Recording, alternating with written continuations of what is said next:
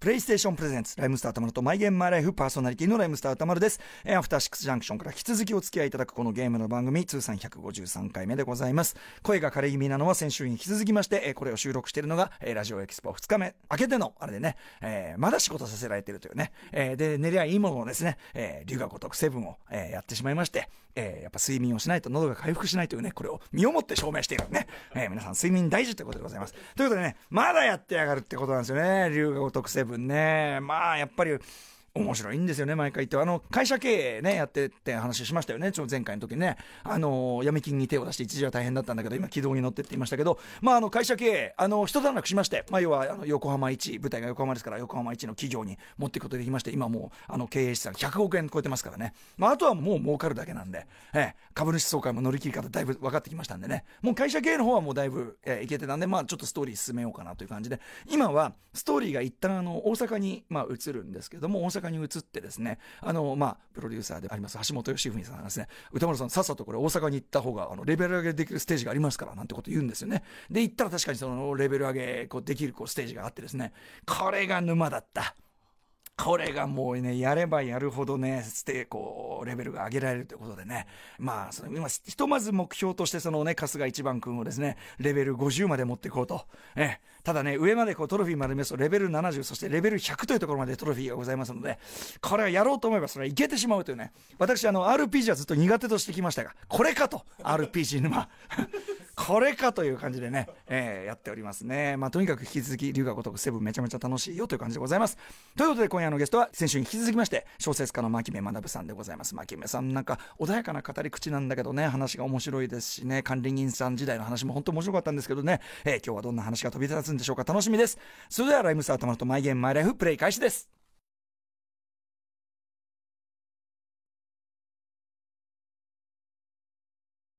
はい、今夜のゲストは先週に引き続き、えー作家の牧目学さんです。いらっしゃいませ。よろしくお願いいたしはいお願いしま。ます実はですね先週2月27日、はいえーね、オンエアだったんですけど、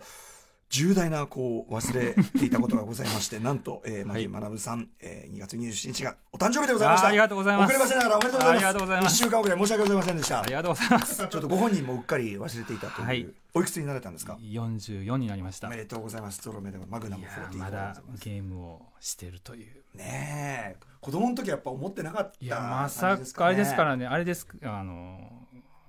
中心蔵で、ええあの大石蔵之介がうち行った時が43歳なんですよね、おお美味しくなんですけど越しちゃったはいはいはいそれでもゲームを楽しんでいるというう。んねえ、いまだにヒルアンドン状態が続いているとはいえ、あの、本当におめでとう、貴重な日にあお越しいただいてあありがとうございまますということで、じゃあ、えー、44歳、1周目を迎えました、牧村学さん、はいよろしくお願いしえますー引き続きゲームの話を伺っていきたいと思います。えー今週は、まあ、今どんな感じでゲームやってますかみたいな話を伺ったんですけど、今、えっと、所有しているゲーム機っていうのはどんな感じでしょうかえっとプレステ4とうんスイッチうん、Nintendo Switch と。で 3DS おでほぼ休眠中の PSP はい。持ち歩き機とも結構やるんですか、そういう。いやおうちおうちでもっぱらおうち派ですか、はいどっちかというと。はいなるほど。えーで、今やってるゲームっていうのはどのあたりですか、一番最近にクリアしたのが13騎兵防衛圏で13騎兵防衛圏大評判ですね大評判でこれすよ、ね、ちなみに、えっと、ぜひどういうゲームなのか牧目さん的に説明いただくとこれは13人の少年少女が点点点ですよね、 あの少年少女がまあ一応 SF というか、はい架空の日本みたいなものを舞台にやるゲーム性としてはこれはそんな難しいんですかこれ初めてやるタイプのえゲームでしたねあそうなんですか一応アドベンチャーゲームってなってるけどそんな簡単なもんじゃないはい片方で、まあなんでしょううーんとですねファミコン探偵クラブとゼビウスがくっついたようなファミコン探偵クラブとゼビウスが、まあ、ゼビウスは当然 ね、皆さんご存知のシューティングゲームですけど、ファミコン探偵クラブってどういうんですかあのなんかテキストで進んでいくはあはあはあテキストあ要はあのポートピア連続殺人事件あはいはいはいとゼビウスがくっついたようなそういうこう、まあ、ノベル系ゲームありますよね、街とかそういうようそなう、そういうやつで、がくっついて、どゼビウスですか、シューティング、まあ、実際はそこは、えっと、信長の野望的なはい、シュシミュレーション。シミュレーションなんですけれども、そのいわゆるその何かしら謎のものから地球が攻められて、うんそれに立ち向かう戦闘シーンと、はいテキストの、うんえっと、今我々13人はなぜここにいるのかっていうはいののストーリー部分はがい自分の好きな時に両方できるんです。うんうんで最初13人が戦闘するとこが始まるんですよね、ええいきなりえ。これなんでか分かんないけどよく分かんないけどとりあえず敵やっつけて、えその後からなぜここに13人がいるのかの話うんうんが始まるんですけど、うんえものすごく話がえうん複雑かつ精緻にうん組み上げられてて、ええ牧目さんから見てそうなら本当に 僕でもう分からない そのうんうん把握できないぐらいのええ複雑複雑さというか、うんうん13人がそれぞれ、えあのお互いに干渉し合って、えうんそれがぶつ切りでうん13人の話をそれぞれ10個ぐらいに分けて、うんはいまあ、130パートあるんですけど、ええそれを交互に、うんうんあのはいはい語っていくそれぞれの視点でとい海うか外ドラマのいろんな群像劇のよううんうんはいはにやっていって、これ人間がうん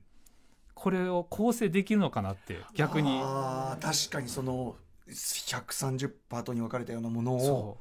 そそうかこの牧目さんから見てこの構成誰がどうやってんだと、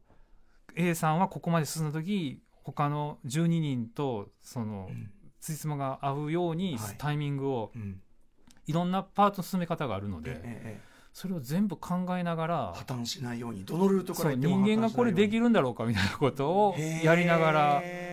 思うぐらいプロがお話作りのプロが思うんだからそうこれストーリーはね多分僕はあの全部覚えてやりたいんですよ、うん全部把握しはいときたいって、はいはい映画見てても、ええええなんか全部把握しながら見たいって思うんまであすけねど、もちろんプロでいらっしゃるからあのね辛いんです辛なんいかやってて辛いえ全員の13人分の、そうかこれをまだ俺はつものすごい一部しか味わっていないのだというそうあと昨日までのこの人のやつのやつとかをはい思い出すのがもうあ辛くてはいはいそうなんですよえしかもじゃあこれこれ本当は全部味わい尽くすにももう何週かっていうかそのしないといけないみたいなこと一ですか周じゃ無理じゃないかなってことですよねはい、 へえただこれ大変なことになっちゃいますもんね、まあ、基本的には、あの騎馬民族でそうですそ終うでわす終わったら次終わったら次へってことだからはいこんな悔しい気持ちを抱えたまま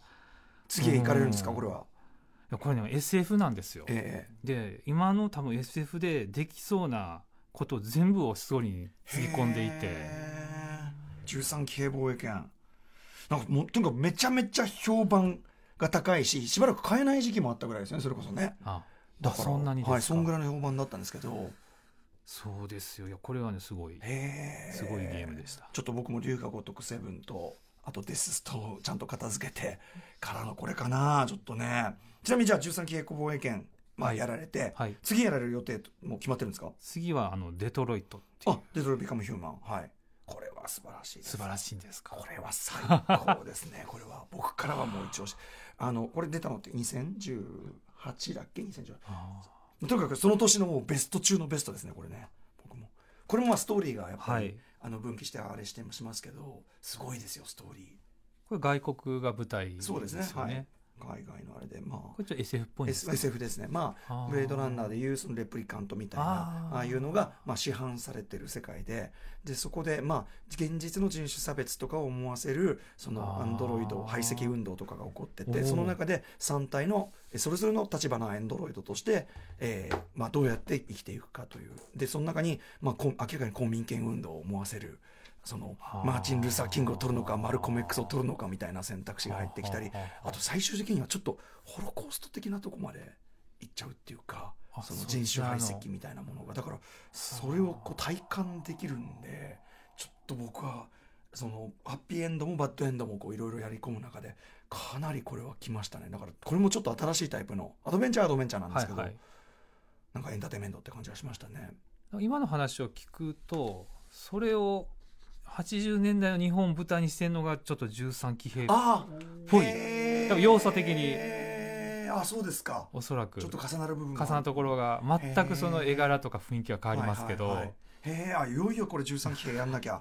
と同時にね「デトロイト・ビカム・ヒューマン」やられるとこれまた牧目さんが非常に辛い思いをあそうなんですか辛い、まあ、ストーリーはどんどん分岐こうしあしかもそのああそのうか自分の行動でふとした行動です,、こうすぐ変わっちゃうからああなかななかなかかここううあですか俺今なんであなんであんなことしちゃったんだみたいなのが結構あるんでええ面白えそうです、ね。殺すことなかったじゃんあの人みたいなあそんなそんなんなかシリアスな選択があるそうんですか。そういうことがあったりするんでねなかなかあとその演技っていうんですかねあのキャプチャーされた演技の細やかさとかもこの本当すごい画面はデモというかじゃなくてでも動かしてる画面なんですほかとんどシームレスですあのいわゆるへムえービーとこれすごいです本当すにだかごいなら本当にドラマの中に実際に入り込んであの登場人物の選択を自分でしてるっていうイメージですか、あ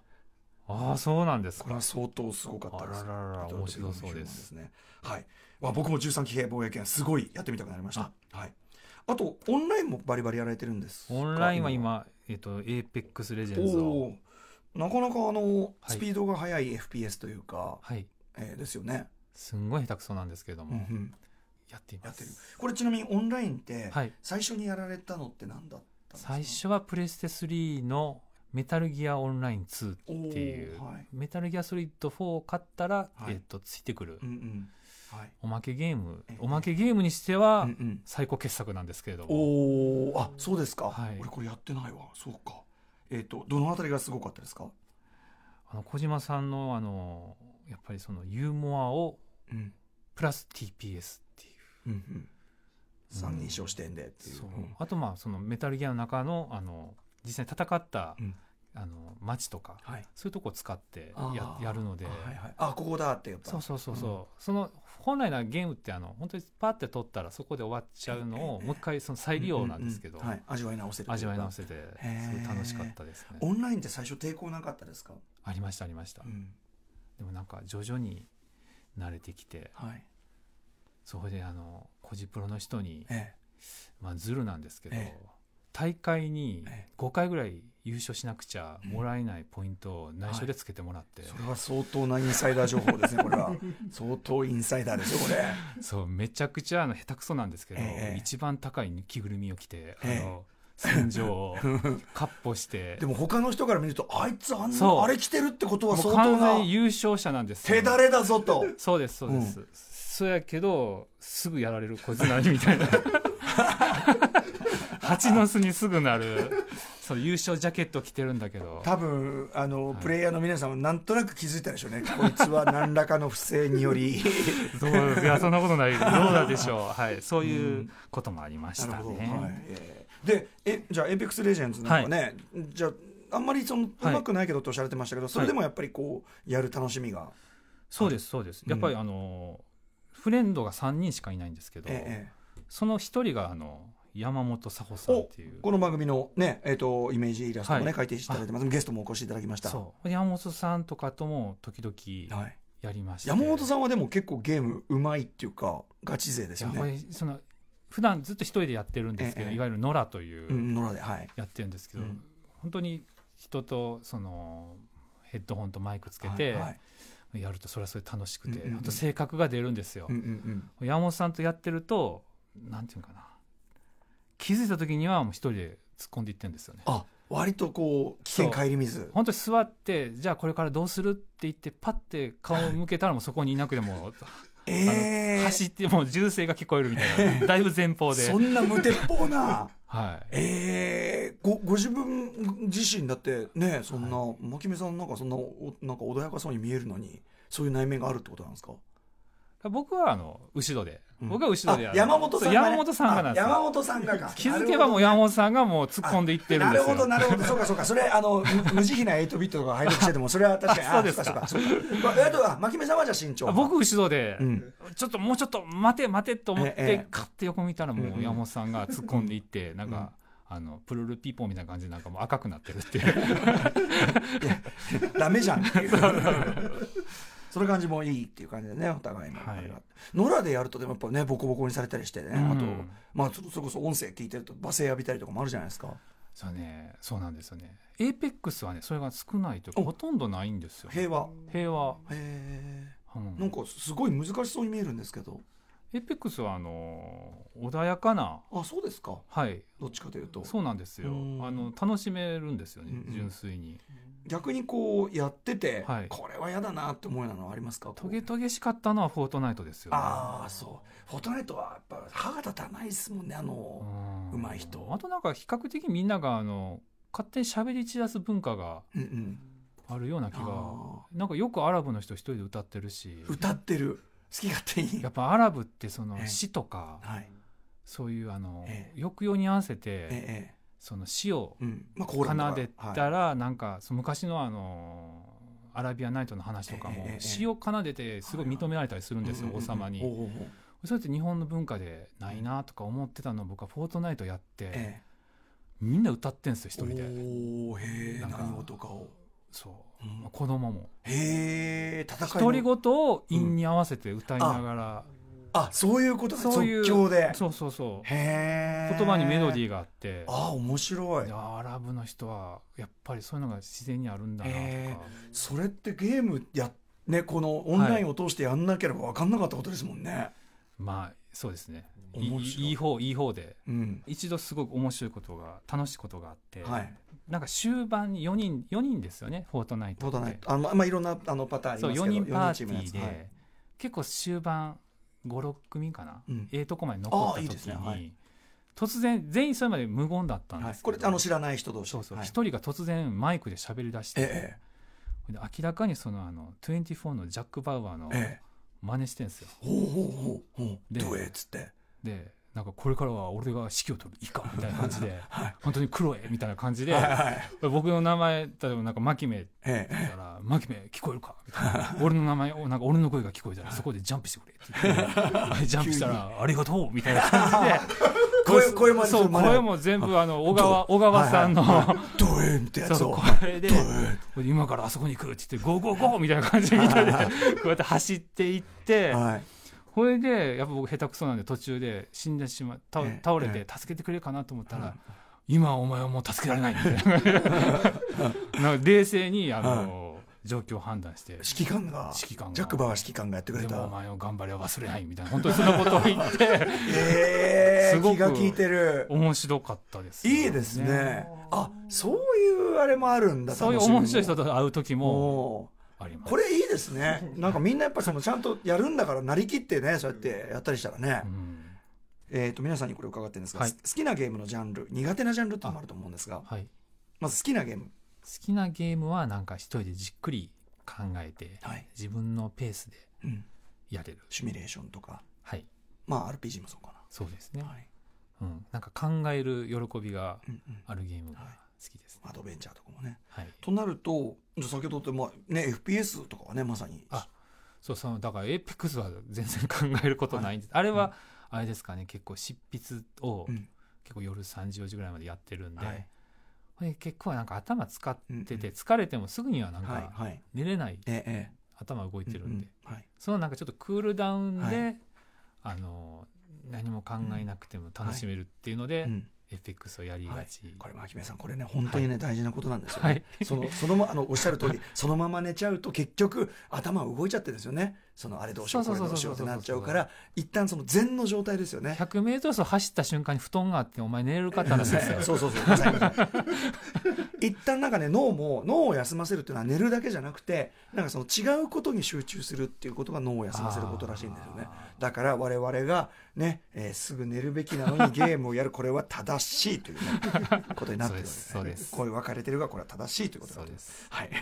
あとこれアンケートで、はいえっと苦手なジャンル文字を読む画面が必要以上に多いゲームこれ、ね、先ほどあの13騎兵防衛権、ね、読むとこ多いんだでかすらね。疲れてるにもかかわらず13騎兵は、うん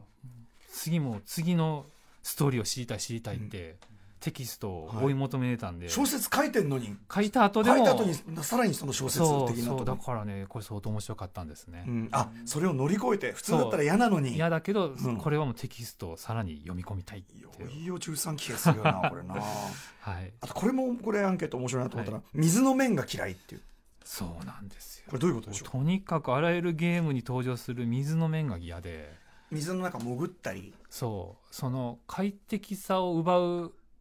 ことをあのゲーム側が求めてくるんですよえね、え水の面って基本、要はその動きがちょっと鈍ったりそうあと息ができないできない視界はい、滑っていらないと思うんですよ なんかさっきその先ほどゲームは歯応えそれなりにあった方がいいっておっしゃってたと思うんですけどいや僕水の面がね、うん もう多分「スーパーマリオ」のエリア3で水の面が登場した時からはいいらないんじゃないかな、これやだなとそデス・ストランディングだってね川とか,、ありね、ます海よとねかありますよねうその本当ポリゴンの時代になってえ水の中潜るえはい、もうあれもう本当嫌で潜んないとなんか取れなかった取れなりいすとるのいうかありますよね。その時ってやっぱ操作しにくいし、ええあ操作性が変わりますもんねそうそもそうそも。でどこ向いてるか分かんないでしだんだんあの息がこうそうそう息の問題もありますしこれ以上息を吸わないとあのライフ減りますよみたいそなうじまあ純粋に楽しくないんですよね水の面って、まあそうですねそんなことないですまあかそれを言い出すとゲーム全般そうではないのかっていうありますけどまあでも負荷がちょっと一個そう、うんその水の面の負荷はいらないんじゃないかな現実の水はちなみに得意不得意で言うとあでも眺める方が好きかもしれないですあやっぱね苦しい水水中それは苦しいという ねグループもありますそうがあそう赤狼もねあの水の中にねあの落ち武者いた時しんどかったですねああーただでさえ強いのに赤狼やられたんですかやりましたやりましうん赤狼はきついじゃないですかあの面白かったですね赤狼もやっぱりそのはごあのフロムソフトウェアの歯ごたえはよしと山の変態さは素晴らしいって、そうか僕も根性なくてな赤狼はなそうかそうかじゃあねあの、はいこれからゲーム作られる方は ね水の中のステージは本当にやめてくださいと。ね、まあでも人によってはねそのあのそう FF のあのね水中のキスがいいんだっていいう、やね、でも絶対水の面好きな人絶対いると思います、いや水がいいんじゃないっていう人もいますもんね。氷の面が大好きな人も多分いるだろうし、うんうんうん砂漠の面が好きな面もいるでしょでもなんかそのなんていうかなこの面のこういうの苦手みたいなの分かりますやっぱその僕も水のうはい足取られたりとか足取られる面嫌じゃないですかなんかそのだからデスストであー沼ぬほらこうあいつらが襲ってきて、はいはいはい、動きが足取られんの嫌なんだよ なそれ僕そんな嫌じゃないです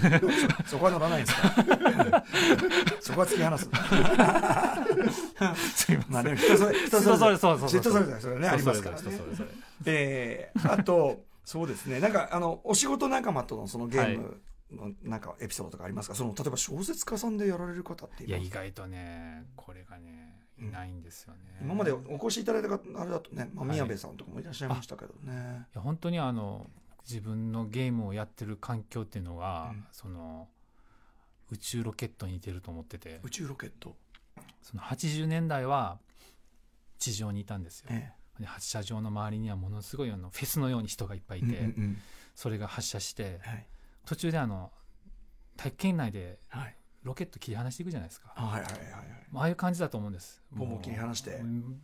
どんどんどんどんいなくなっていくんですよあ脱落してくなるほどねもはいうはい、はい、 44歳になったんですけはいはどいはいもう一緒にあんあんなにうんうん10代は周りにいた人たちはいはがいはい本当に切り離しロケットのようにねあ第あ一段階あんなに光栄のねいろんなシリーズでキャッキャキャッキャやってたのに第二段階ってもう今本当にもう僕あの一番目のあの三角形のあのはい、もうだからポツンもうポとツンとジェミニ計画みたいなそういうもうあれでもう本当に大宇宙を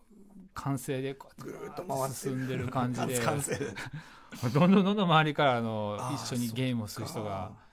いなくなっていくのを感そうじてかそれは確かにそういうふうに感じられてる方もいるかもしれないですね。はいまあでもだからこそねあのオンラインだったらもう関係なくねあそうです世ね界中にゲーム仲間いるじゃんっていうねうんことがあるかもしれないですけどね、いやーそれもいいですねあとこれ皆さんにこれね伺ってるんですけど、えっとまあゲームスタイルですねえっと例えばどんな椅子に座っているとあか、はいはい、えーやってるというちなみにゲーム最長何時間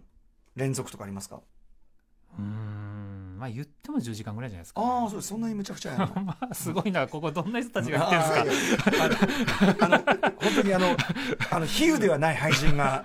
ああ比喩ではないそう俳ですか人がいたりしますけどねあまあ10ですかってそいれうタフガイはどのぐらい行くんですかタフ街なんだっけ最高ななんだっけ二鉄三鉄えだからー、して気を失ったとかえなんかそういうやつ体調まあ体調悪くなー、るそれ何のゲームでそれなんだっけなんだったっけ桃鉄とかもあったね僕 僕はあのまああれですねあ桃の鉄僕はデッド「デッドライジング」っていうゾンビゲームをちょうどあー24時間飲まず食わずおしっこ行かずでやっちゃってでちょっとあれなんか風邪ひいたのかなと思ったらあ俺そうだ飲まず食わずおしっこ行かずだと思って横にあったキットカットたまたまあったあーキットカット食べたらちょっと回復したっていうはらららら文字通りと死にかけっていうのらららららで銃はまだちょっとあれですね健全ですすいねませんすいまいせんやいやそれそれ謝るとこおかしい です、はい、じゃあ10時間やるとして、まあ、最長で10時間だとして、えっ、と椅子、はもうほんとそのまま仕事のあのパソコン向かってる椅子をちょっと角度変えて横にあるテレビであああそうかってことはもともと長時間こう座ってたり作業しやすい、はいこう例えば肘掛けがあったりするやつですか、そうそうそうそうそう、うんあの腱鞘炎とかになんない昔は座椅子でしたよねあ友達と家具買いに行った時に、ーはいそのソファーに座ってええまずそのエアコントローラーを持つその確かめ方おおかしくないかっていうだかえええどういうことでらすそかのソファーに座ってええコントローラーを持つ持った感じ持になってった感じでその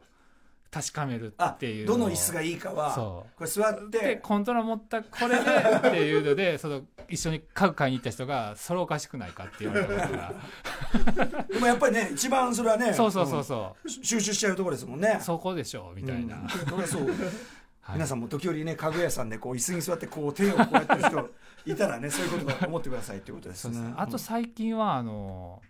やっぱ夜ちょっと音うるさい時とかはいははいやっぱヘッドホンをしてたんですけど、うんうんでもやっぱ耳の圧迫感とかが疲れると思って、はいはいえあのネックスピーカーっていうこう首にこうかけてそでえっと要するに外音は出てるんだけど自分にしか聞こえてないぐらいの感じです結構まあまあ聞こえるんですけあどああでもその臨場感ある感じで、耳のその圧迫感なしではい聞ける、あうんあいいですねそれね、はい意外と今までありそうでなかった発想だはいうんでそれをソニーのすごいスタイリッシュなやつをはい2万円ぐらいでしたけれども買いまして、はいいですねうんでそれを今つけてやってるんですけれども本当にその臨場感がはいあってそのデス・ストランディングでうんハエがあの右の音から左の音にはい、ブーンってこう移動ブ移ー動ンってに沿ってはい、ちょうどその時に初めてはい、つけ導入たしんたですけどはいほんじゃ本当にその自分の後ろをハエが通ったと思っいてやー後ろを振り向いたぐらい本当に本当にあれってうんだからサラウンドがよくできてるとも言うけど、はいそのだからあのあれですよねあのこの肩掛けだと自然音と見分けがつそうそう聞きそ分けうがですつか一ない緒ですによ聞こねえ。てくるのではい、まあ危ないですねある意味ね。まあでも本当海の音とうかんうん非常にいいですねあ肩掛けちょっとなんか僕あお話これですこれです、うんうんお話伺っててなんかすごいあ導入しようかなって気持ちになりましたね。軽いですし、うんうんうん。ハエは嫌だけ どハエは嫌だけど、うんでもなんかその自然音に近い状態で聴けるってのはやっぱいいですねソニーエアラブルあとはネあックスピのー本当にあの FPS とか、カーはい足音とかがうんうんうん大事で、はい、方向が大事ですもんねそう確だからかに、ヘね、ッドホンとかしなくちゃいけないんですけどヘッドホンしんどいので、うんうん、これだとそうかそうかあそうかそうのか足音とかもしっかり補足で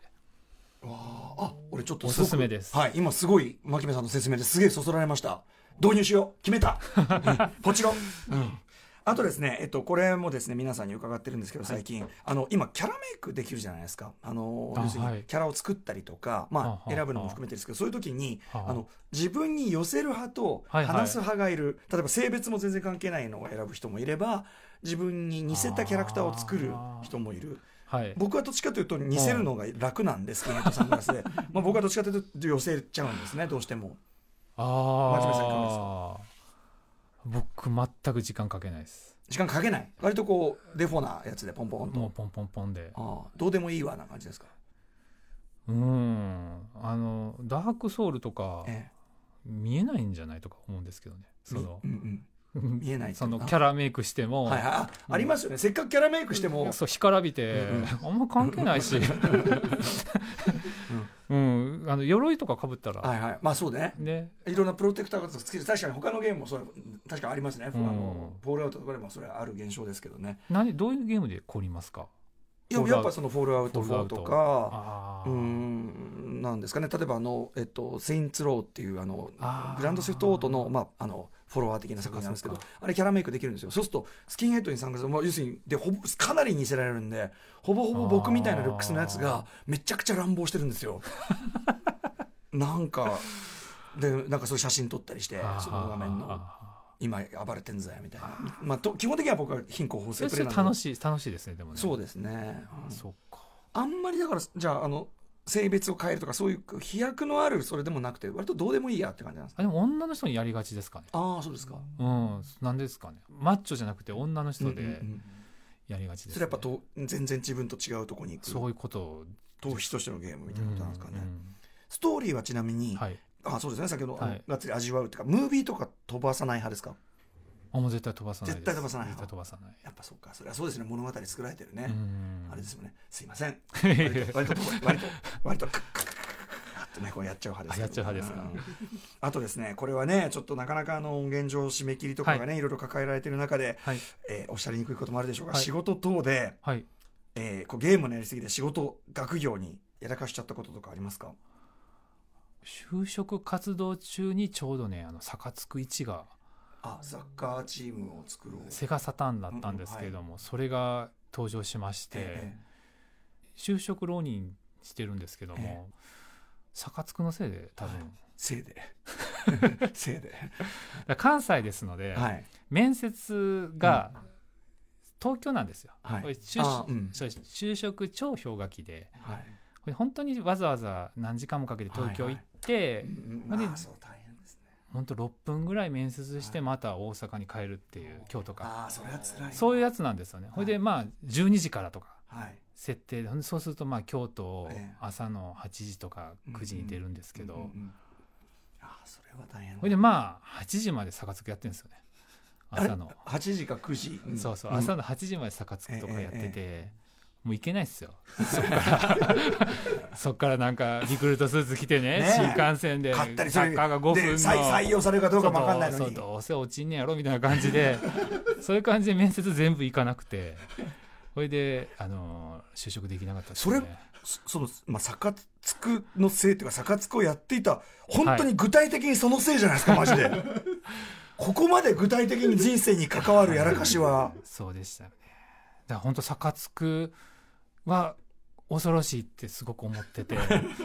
ほいであのほいで就職しまして、ええほいでなんか働いてた工場の近所のゲームショップに、えなんか今ぐらいの時期ですかね、はい行ったら、えうん受験生の諸君って言って、はい受験が終わるまで買ってはいけないって書いてあってそえのお店でお店の人がええあもうこれは正しいとうん思いましたねそうですよねあそうお店すごいねなんかあのタバコはあなたのあの健康を害しますみ たいなそうそうそうそう良心的なこの警告が、うんそうですかでも本当にその鉄を踏んでしまったというかねそれねいや本当破壊的なゲームでしたね破壊的なことになってしまったっていうね、あはそれもう十分やらかし最高潮ですそれはああさりすがとうございさますすがでございます ああとそうだゲームやってる時にはい飲食ってどうされてます炭酸を飲みがちですかね炭酸飲みがち、炭酸飲みがち、うん置いといてそう山本さんとやってて山本炭さんとはい山本さんさんとで炭酸を飲んだら、うんやっぱり売れっ子はウイスキーとか飲んでるんですかって 言われましたね すごいあと氷がカランカランってああカラカラ言ってるから、 はい、うんいや普通のあの三ツ矢サイダーですけどみたいなでも道屋サイダーをちゃんと氷入れて飲まれてるんですねあ氷入れた方が好きですねああそそ こそこの思考そうそうですかいやみんな今時はほらみんなペットボトルでもう直で飲んじゃってああそううんですかさで冷めるがままっていうか感じだからあもう氷絶対入れます炭酸やでっぱそこは売れっ子はえーああと飲酒はされませんかじゃあお酒あお酒飲まないですねうんうんもともとは飲酒習慣もそんなないそうですねうん会食の時ぐらいでああそうかそうか、うんじゃあということでカランカランとやりながらというねことですかねまあ、はいちょ糖分もね取れていいですよねこれね、はいあ食べたりはしないんですか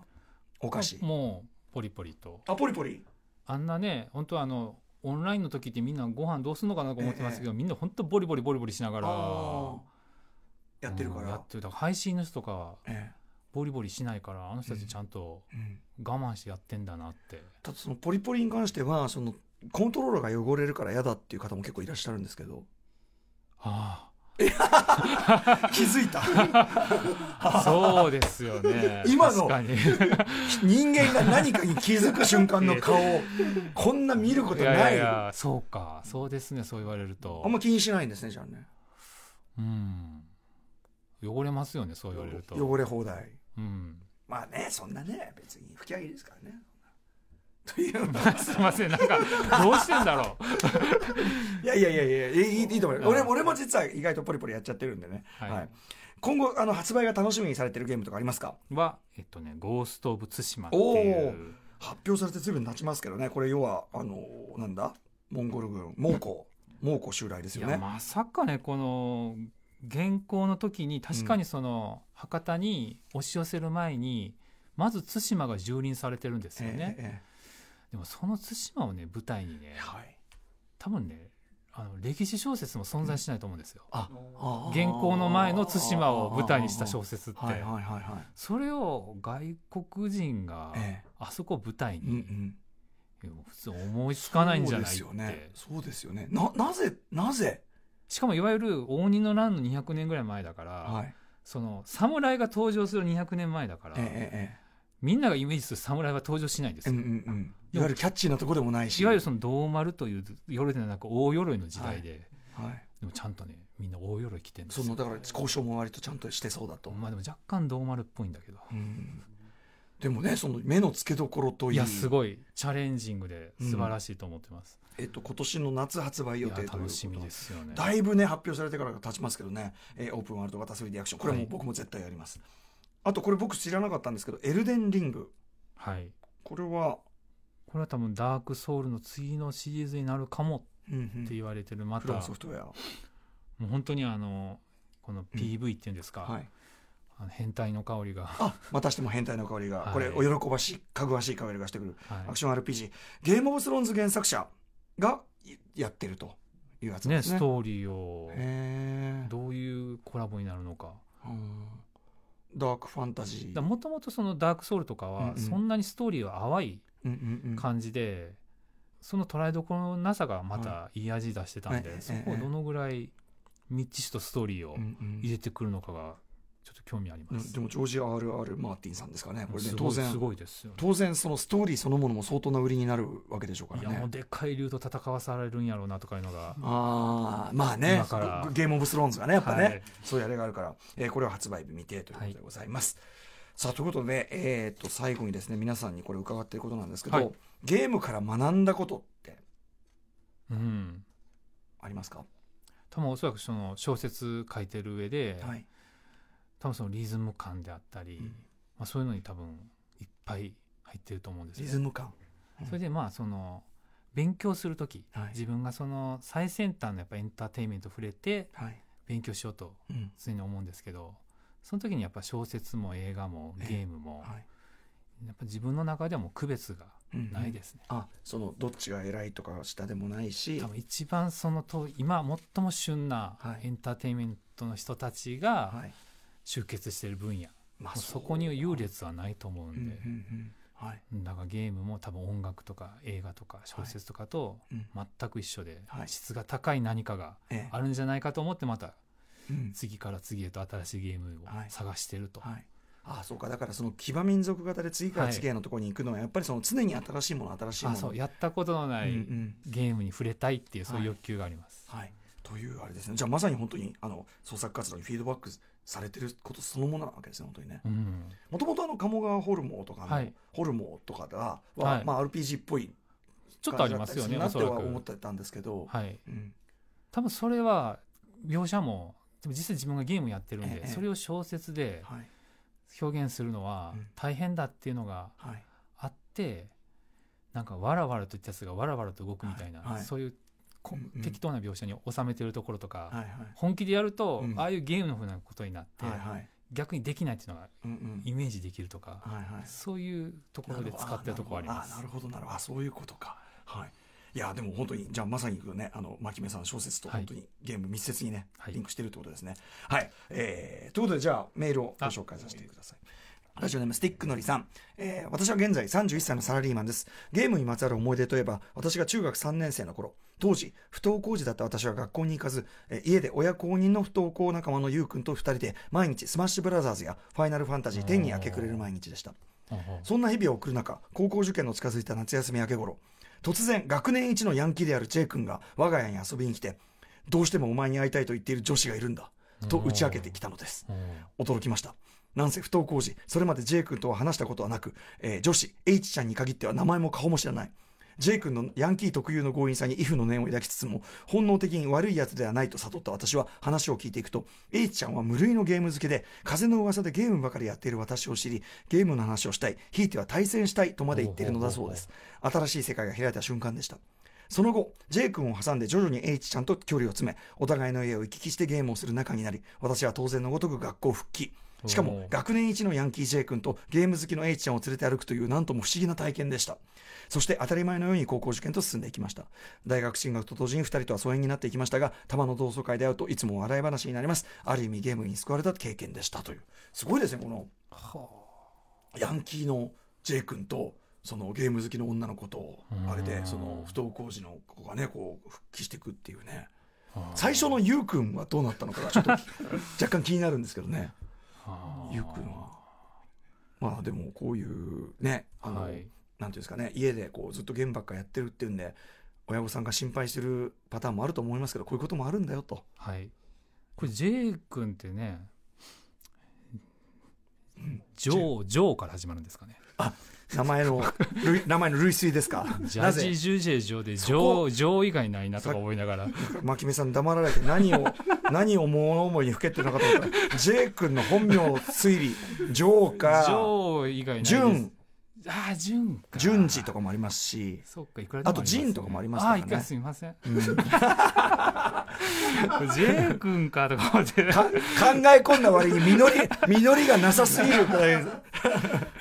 めんなさいといったあたりで、えーお時間となってしまいました、えー、牧部学さんの新刊作家になる前の日々を綴ったエッセイ「べらぼうくんが」えー文芸春秋より現在発売中でございます、えー、と先週のね出てきたその管理人さん時代のね話とかとこれ合わせて読むと、あこの時代なあとその就職期のね、はい話とか合わせてもあこの時期だなというふうに立体的になると思いますので、ぜひこちらも合わせてお読みください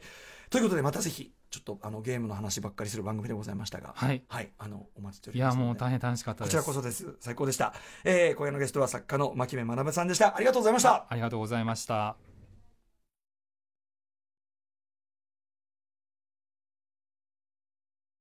はい、今夜のライムスタートマト、マイエンマイライフいかがだったでしょうか。ねえ、あの、牧目学さんは、その語り口は穏やかなのに、まあ、こう、やっぱりゲームの話するとにじみ出るボンクラミと言いましょうか。あの、今日僕が一番印象的だったのは、やっぱあれですね、あの、ゲームをやるそのセッティングの話を伺っている時に、飲食はするんですかと。ああ、まあ、ポリポリね、やってますねと。皆さん、あの、ね、ポテチなんか食べるとあのコントロールが汚れるから嫌だという方なんかいらっしゃいますけどって言った後の一瞬間があってからのそうですね。っていう、この、本当に今気づいたという、あれはなかなかない瞬間で可愛らしかったですよね、本当にね。はい。えー、あとまあ放送終わった後もね、あの山本佐穂さんとのね、あの交友録の話なんかもね、とにかく山本佐穂さんが非常に、えー、あ のまあ最高であるというね、 話なんかも伺って最高でした。はい、ということで、えー、牧目さんね、お話、あの、全部は入りきっていないと思いますので、放送にはね、えーこちら無料で聴ける TBS ラジオクラウドで、またまた完全版として配信しておりますので、えーこちらもお聞きくださいませ。えー番組サイトの放送後期、そして公式 Twitter、Instagram もぜひぜひチェックしてください。